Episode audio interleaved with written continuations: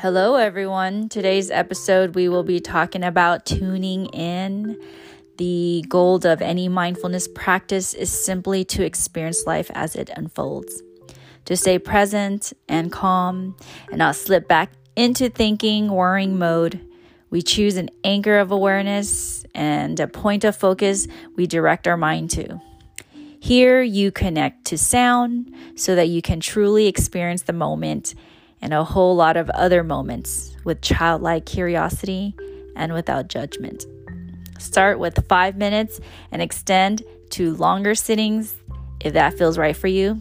Find a special spot in a quiet part of your home or garden. Take a seat. Now, gently close your eyes or keep them in soft focus or half closed. Allow the sound to enter to your awareness and let them pass like clouds passing in the sky sounds near and far coming and going. Let go of labeling sounds, a car, a bird, and so on. Because as soon as we label, we tend to get involved in stories which trigger our left thinking brain rather than our right feeling brain. All you need to do is be present to sounds. You may notice that your hearing becomes more focused and that other brain's activities seem to move into the background of your awareness.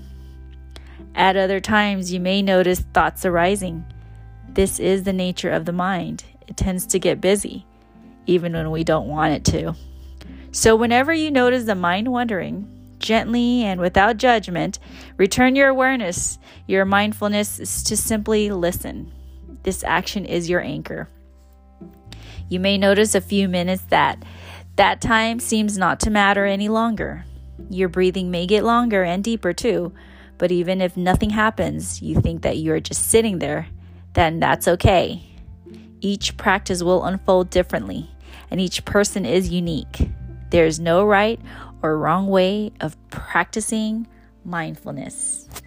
Being in the now.